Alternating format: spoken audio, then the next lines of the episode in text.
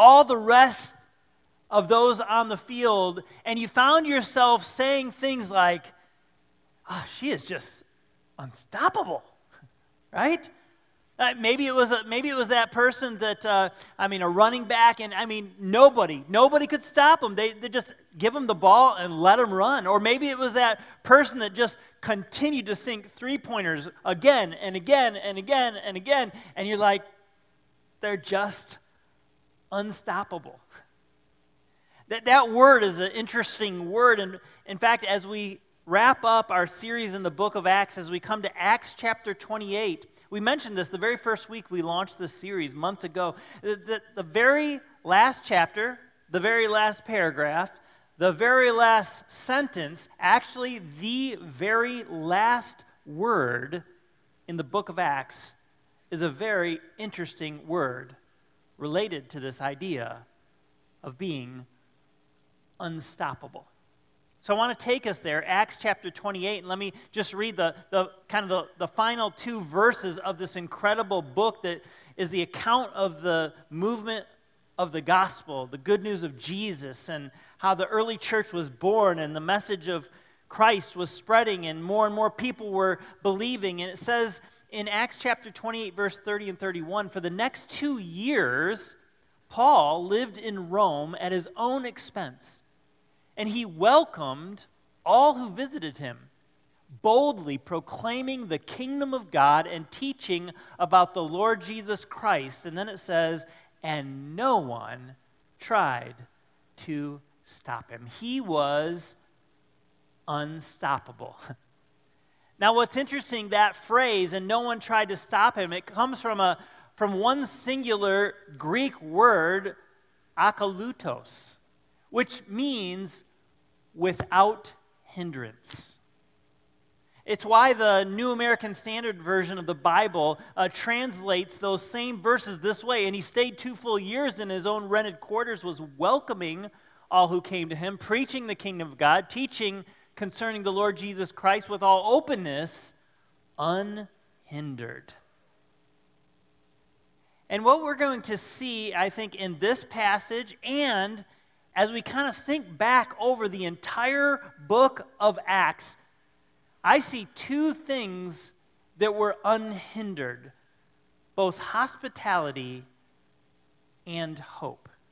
Unhindered hospitality and unhindered hope. And I see these showing up right here in the passage. Uh, again, let's go back to Acts 28, beginning in verse 30. It says, And he stayed two full years in his own rented quarters and was welcoming all who came to him. That phrase, welcoming all, it's, it's, it's the, the concept that we get in English called hospitality. Paul was just hospitable, he was welcoming everyone in. The, the, the, the word literally means to accept gladly to welcome, to and to entertain with hospitality, or to embrace. It's this warm, endearing, loving welcome and embrace. It's unhindered hospitality. Now, when, when you and I think about hospitality, maybe we think about, you know, well, at least light a candle before the, the, the, the friends come over, or, or, you know, let's hey, let's put a plate of cookies out on the table. Or let's be honest, for some of us, hospitality just means, man, wiping the toilets down and uh, making sure there's not Legos all over the living room floor for people to step on, right?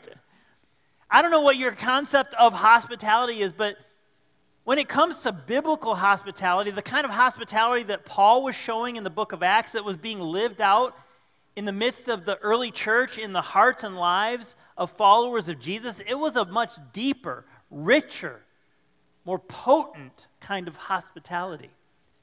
In fact, uh, oftentimes in that day, people showed hospitality not just to their friends or, you know, f- people that came over to hang out or their neighbors. It, they showed hospitality t- towards complete strangers.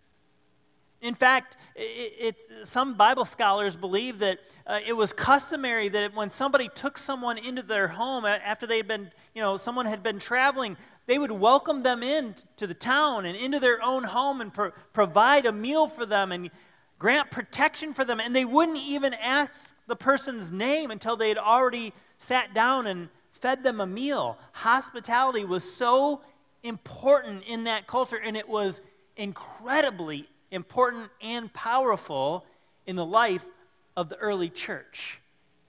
It was hospitality that was unhindered. And the, the most astounding thing about this hospitality, I mean, we just read Paul was welcoming everybody into his own home. In fact, let me, let me just go back two slides. It says, and he stayed there two full years in his own rented quarters.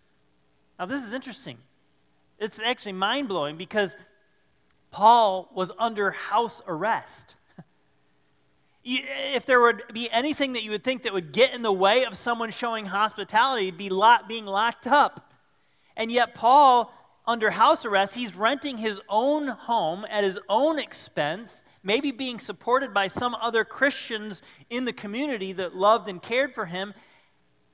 And he's chained up and he's welcoming everybody basically into his jail cell, his rented quarters. Now, that is unhindered hospitality. He's not thinking, woe is me, and why am I locked up, and this isn't fair.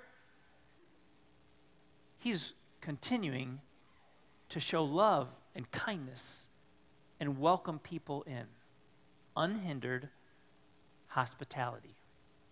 So, what we see happening throughout the book of Acts that we've studied over the last months is that this hospitality shows up again and again and again in Acts chapter 2. I mean, this is right after the Holy Spirit comes down and believers are filled by God's Spirit and they start to commune and share life and share everything that they have with one another and they're digging into the truths of Scripture. It says, and they worship together at the temple each day, but they also they met in homes. They met in homes for the Lord's Supper. And, and it says, and they shared their meals.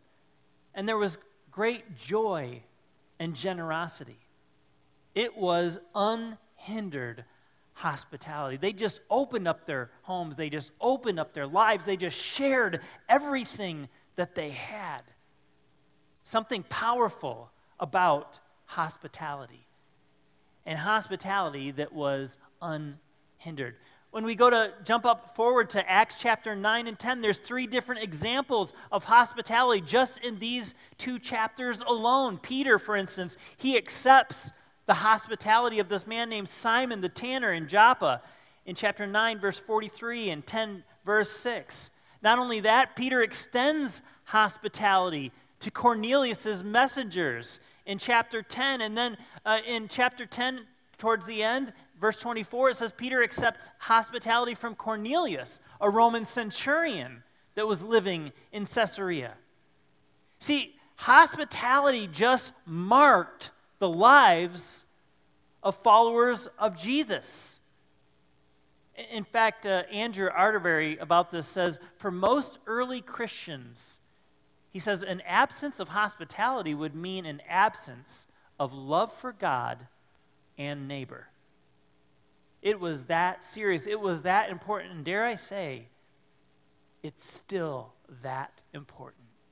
It's still that serious. Just as this unhindered hospitality marked Paul's life and so many of the believers that were part of the early church, it ought to mark your life and my life. So, how are we doing when it comes to showing hospitality? And remember, this is, this is more than just putting out a plate of cookies. I was wrestling with this in my own life and asking myself some questions like Have I opened my house lately to somebody that just needs some extra care? or support? Or when was the last time that we had the neighbors over the, or, or took them a plate of cookies? It doesn't always have to be some, some huge thing. And yet, you know, in that day and age, oftentimes when somebody would welcome someone into their home and show hospitality to com- complete strangers, they would forge a friendship over that meal. And before that person would then leave to carry on in their travels, oftentimes they would exchange expensive gifts. And, and, hospitality in that day was both a give and take. If you showed hospitality, you had the promise of the person that you showed hospitality towards that if you ever entered into their town, their region, that you'd be overwhelmingly welcomed into their homes and they would do the same for you. It was, a, it was like a covenant commitment of showing love and providing and protecting one another. It was hospitality that was unhindered. How have I recently opened my life to others? How have we recently helped someone feel safe or provided for their needs? I wonder, what is it? What's hindering us from being more hospitable? It might be busy schedules. It might just it might just be selfishness. I don't know what it what might be getting in the way. But this is what marked Paul's life and it was what marked the early church and it ought to mark your life and my life. And I think about those in the room right now that might not be a follower of Jesus. You're just kind of coming and exploring faith. I wonder, like, I hope, I pray that, that you've rubbed shoulders with somebody that calls themselves a follower of Jesus. And in some way, they've shown love, care, hospitality towards you, opened up their home, uh, took you to dinner, bought you a meal, showed kindness and care, because that's at the heart of Jesus. And it was at the heart of the early church. And it was this hospitality that Paul shows, I mean, while he's under house arrest, that then opens the door to the next thing that's unhindered unhindered hope. You see, Paul. Paul, he's welcoming everyone in, the text says, and he's, he's there for two years under house arrest. He's welcoming everybody who came to him. And then verse 31 says, What was he do when they came to him? When they, when they came into his rented quarters in Rome, he was preaching the kingdom of God. He was sharing hope. Hope unhindered. He was speaking about God's kingdom. He was reminding people that uh, this world that we live in is not all that there is. And this world that we live in is not the way it was meant to be. That we live in a broken, fallen world with hatred and sickness and death and dying.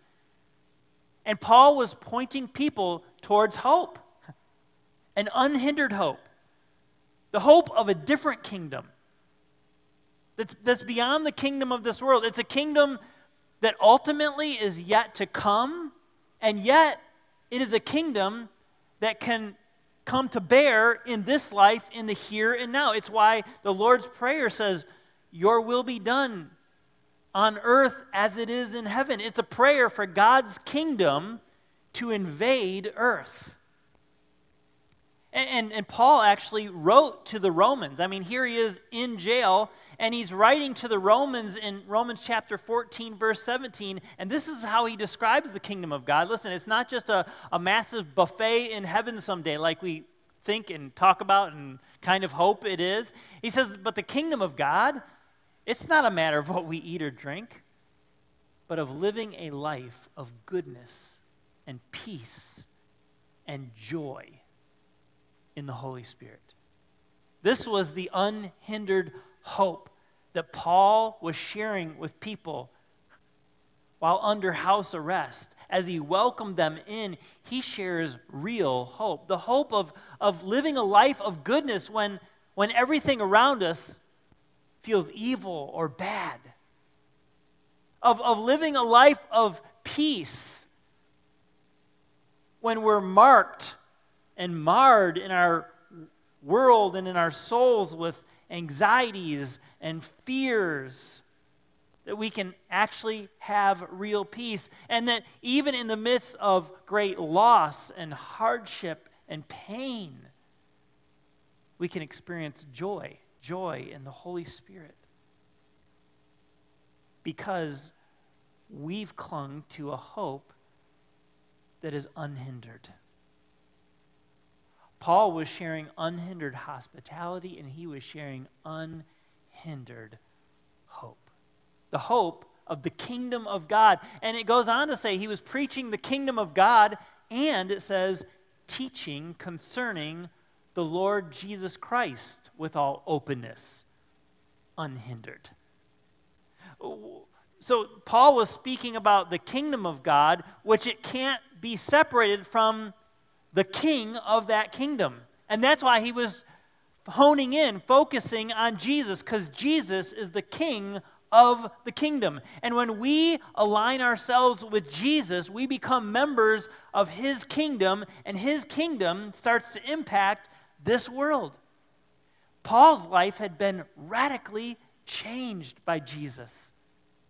For Paul, everything was about Jesus. In other letters, Paul writes, all I, all I care about is to know Christ and the power of his resurrection and the fellowship of sharing in his sufferings.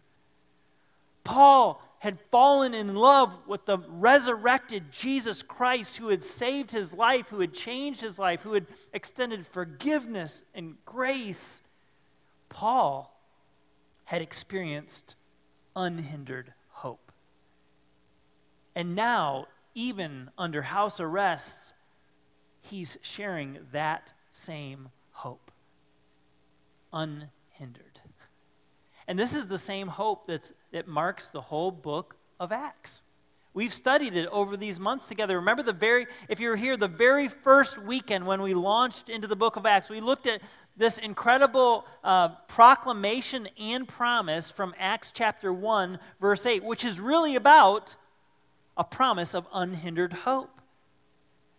This was Jesus' own words. He said, But you will receive power when the Holy Spirit comes on you and you will be my witnesses, telling people about me everywhere in Jerusalem, throughout Judea, in Samaria, and to the very ends of the earth. What was Jesus saying to those disciples that were gathered there that day? He was saying, Listen, you are going to share hope. And you're going to have such power and ability that nothing will hinder it. You will be unstoppable. My message, Jesus was saying, will be unstoppable. And he said, uh, You're going to share that message of hope to the very ends of the earth. This time of the year, that's what I love about Operation Christmas Child.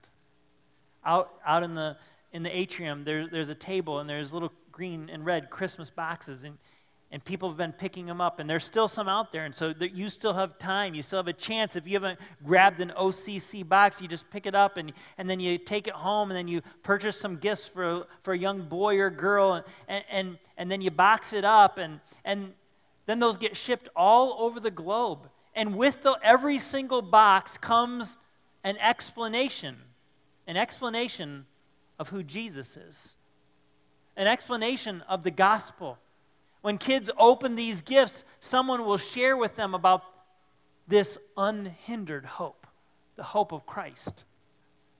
And, and so we all can still get in on it. It's part of fulfilling what Jesus said. You're going to be my witnesses. This is one small, really simple way to be a witness for Christ by investing in a child so that they can hear about the hope of Jesus. And so, so grab a box before you leave today, or, or two, or five, or however many you, you're willing to fill. And then don't forget to bring those back. You can start bringing those back and just bring them to the atrium. November 20th is the last opportunity for us to turn those in.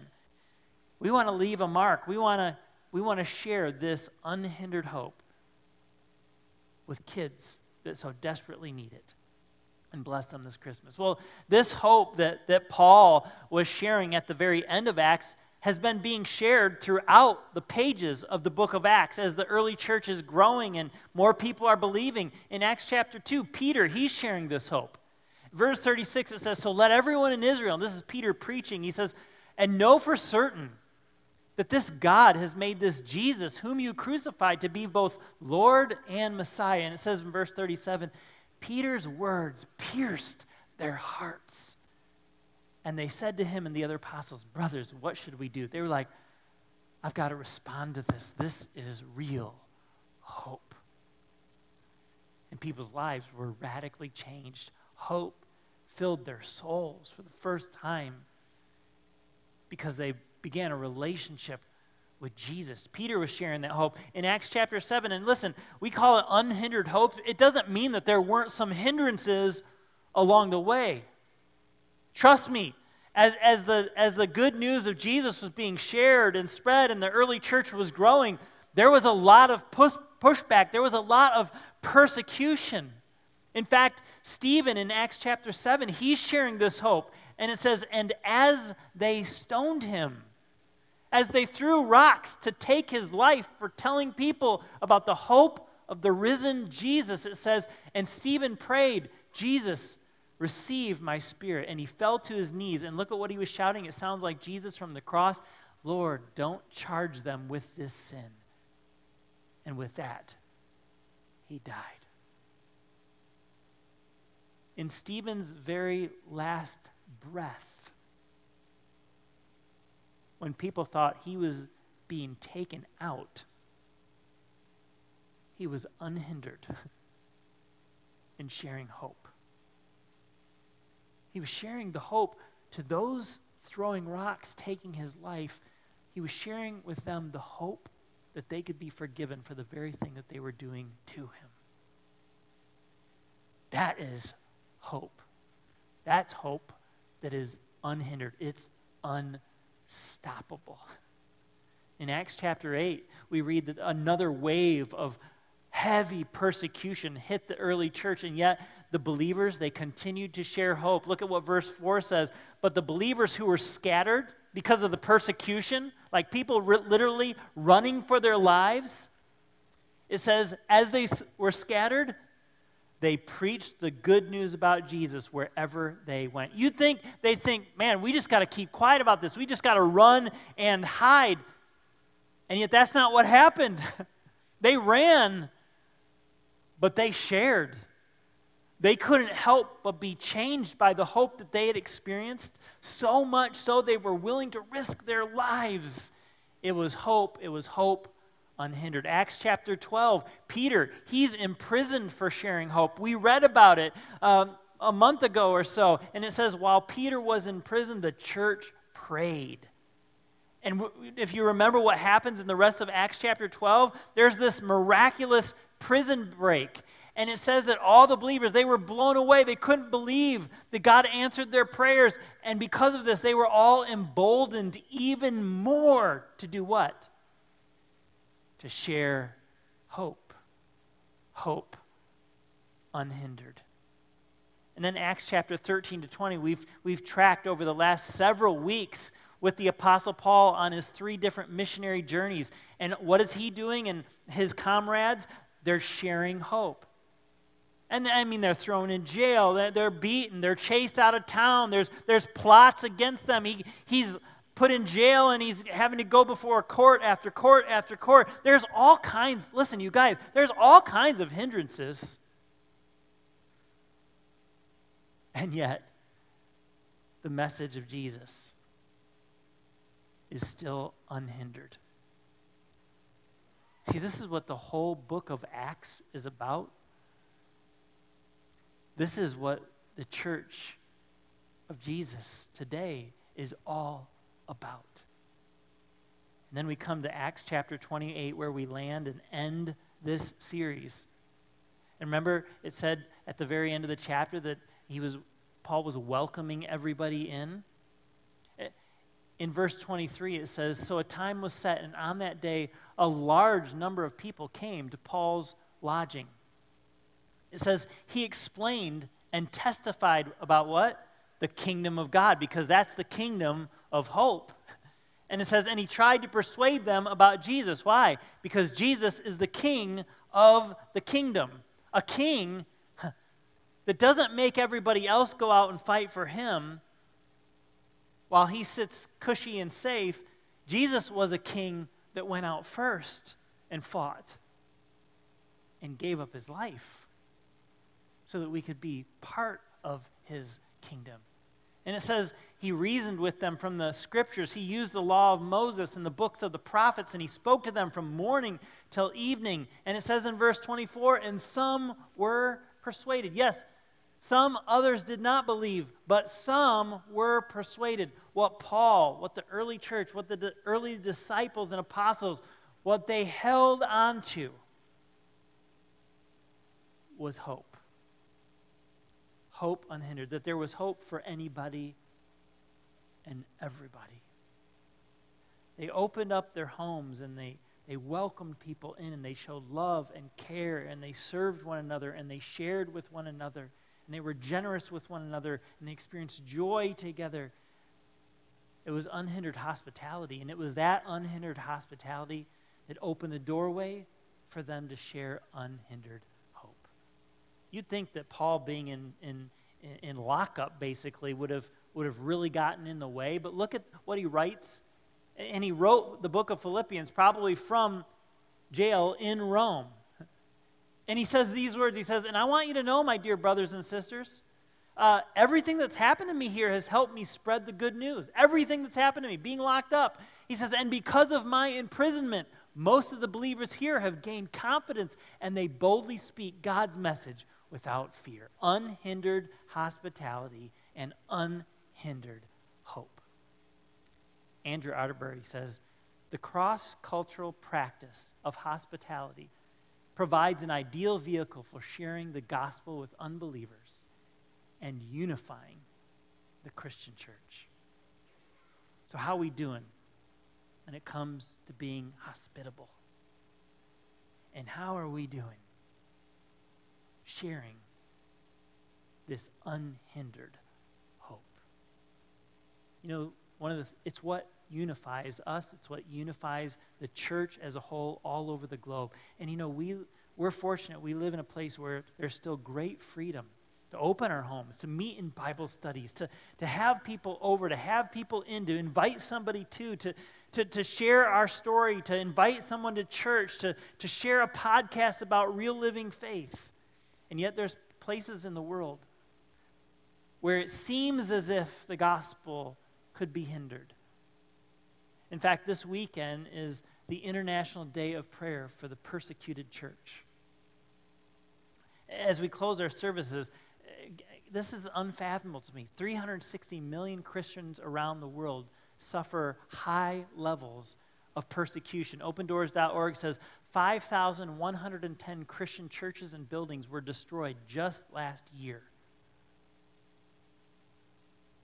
and 6,000 Christians were killed for their faith just in the last year. And that's just the number that have been counted that we know for certain. And yet, the hope of Jesus, it's unstoppable. it's unhindered. Unhindered hospitality, hope. You know that we as a chapel, we support um, a village and we have two ministries uh, in one of the top 10 most persecuted countries in the world, in India. And we've partnered with Hindustan Bible Institute, and they're training and equipping pastors. And we've partnered with India Gospel League, and we've adopted a village in India where, where people some, sometimes are literally dying for their faith. And so, as we close our services and as we think together about all the freedoms that we have, and yet we hinder ourselves.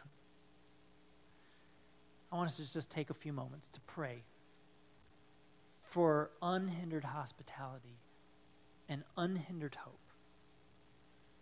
in India, in Burundi, in places all over the globe where Christians are having to meet in secret this weekend. And let's also pray for our church and for our community and for the churches in America, that we'd have a greater boldness to share this unhindered hope. Would you pray with me? God, thank you. Thank you for the message of the gospel and the message of the book of Acts. God, today we pray for believers all around the world, especially those in India, especially uh, uh, those in the village that we've adopted. God, would you give them great courage? Would you give them what they need? Would you supply their needs so that they can open up their homes to others, showing the hospitality, the welcome of Jesus? And God, would you give them courage to share your hope with everything that comes against them, fearing for their lives. May the message of Jesus continue to be unstoppable, unhindered. And Jesus, would you also give us a greater hope, a greater courage, a greater boldness, a greater love to open our lives, open our homes to others, and to share this incredible news of Jesus who was unhindered. In Christ's name we pray. Amen. Have a great rest of your weekend.